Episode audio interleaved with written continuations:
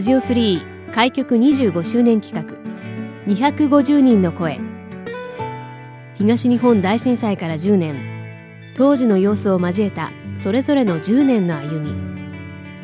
防災への取り組みやこれからの10年。またそれぞれの地域の魅力について250人の方々の声をお届けします。この時間のゲストをご紹介します。LSC ランゲージサービスセンター専任イタリア語講師のロレンツォさんです。よろしくお願いします。よろしくお願いします。はい。ロレンツォさんは初めて日本にいらっしゃったのはいつ頃になるんですか？それはまあ15年前ですね。2006年の4月です。その時は仙台ではなく東京に？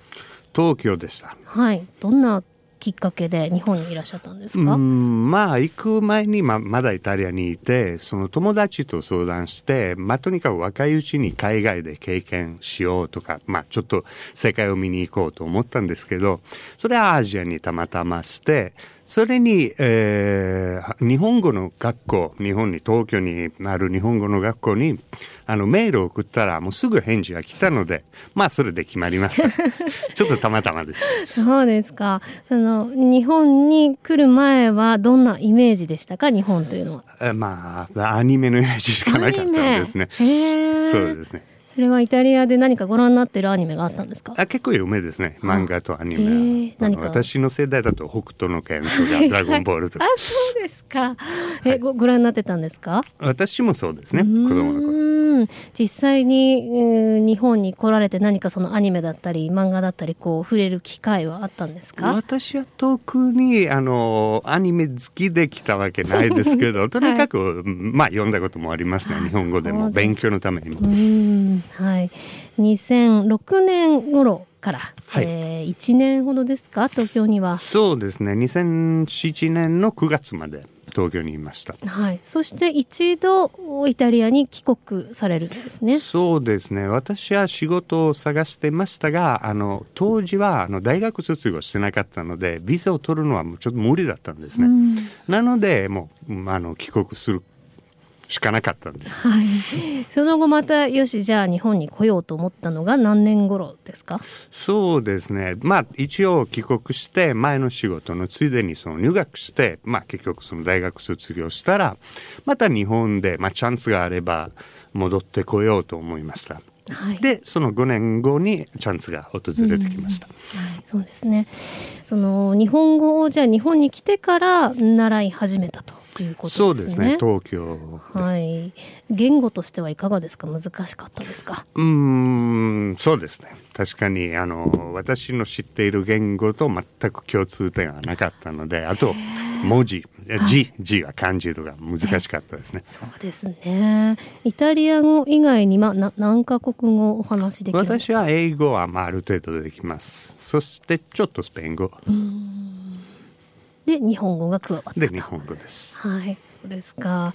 その生活をしていてどんなことを感じていますか？日本で。その当時ですか？今ですか？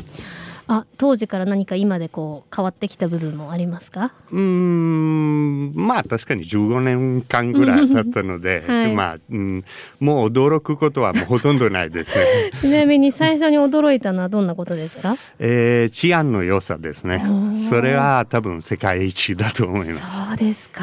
そうですええなんかこう具体的にこうあったんですか？こう安全だなと感じることが。うんまあちょっと友達と遊んでもう最初のあの朝の電車でなんか帰る時になんか眠ってとか電車の中ねでも でも起きた時はまた財布があったとか そういうそれはイタリアだったらちょっと難しいことですね。そうですか。そうです。そのあたりはじゃあ驚いた部分なんですね。そうですね。そうです。まあまあ驚いても多分日本の一番気に気に入ってることですねこれは。なるほど住みやすい部分でしょうね。そうですね。はい。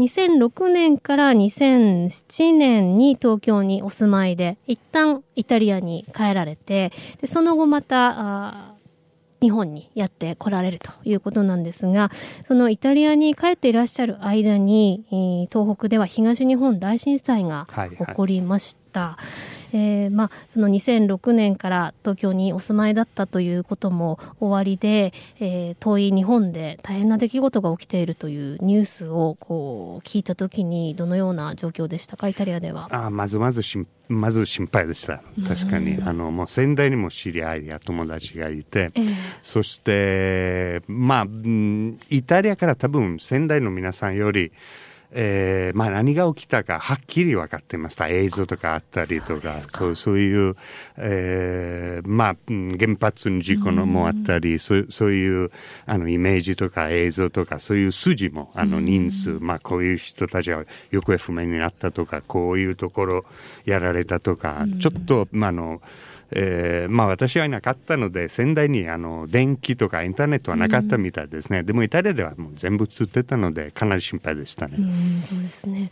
あの日本にお住まいだった頃にあの東北にいらっしゃったことはあったんですか？うんなかったですね。なかったですか、はい、はあ、でその後また日本にいらっしゃることになるわけですがその時っていうのはその日本に対して何でしょう、まあ、原発のこともありますしその心配な面はなかったですか？特になかったですね。そうですか。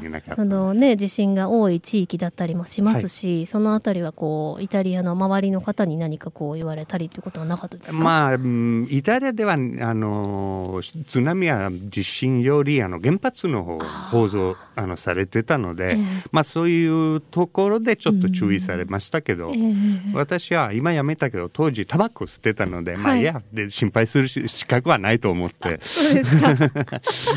えー、でその後だからまた日本にいらっしゃった時には仙台にまあお住まいになるんですけども、ね、その東京ではなくて仙台だったっていうのは何かご縁があったんですか？それは仙台で今働いている LSC あの外国語学校であの就職できたからですね、はい、仙台での暮らしというのはいかがですか？東京よりえー、楽です、私的には、はい、ど。どんなところが？そうですね。私は、あの、田舎育ちなので、生まれたところ、生まれた地域にしたら、まあ、あの、に比べたら、えー、仙台は、仙台は都会ですね。でも、それでも住みやすいですし、あの、歩いて通勤、あの、通勤できるぐらいの、そんなに大きいわけないという街なので、まあ、暮らしやすいですね。でも何でもあります。そうですね。はい。あの狭い範囲でいろんなものがこうまとまっているような。そうですね。特に街中は狭いですね、はい、食べ物はいかがですか？美味しいです。美味しい。何がお好きですか？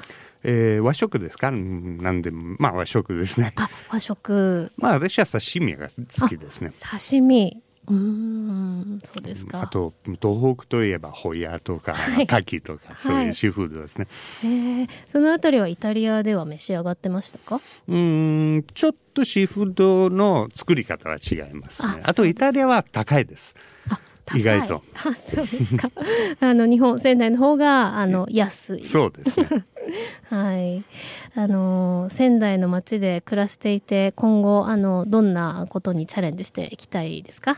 まあ、まずは、その、まあ、さらにイタリア、イタリアの文化とか、まあ、言語と一緒にイタリアの文化とか、もうちょっと知っていただきたいというチャレンジもありますし、その後、うん、まあ、え、まあ、みんながご存知のの状況で、まあ、オリンピックもどうなるかわからないですけど、とにかく、えー、まあ、イタリアのチームはこの仙台に来る予定だったので、まあ、さらにその、えー、なんて言うんでしょう、文化交換とか、それについて、まあ、自分なりの手伝い、協力をしたいと思います。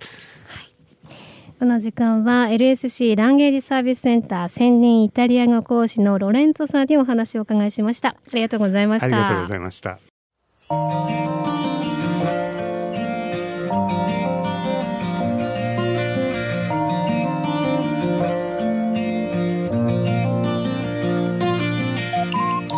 ラジオ3開局25周年企画250人の声ラジオ3のホームページからもアーカイブでお楽しみいただけます。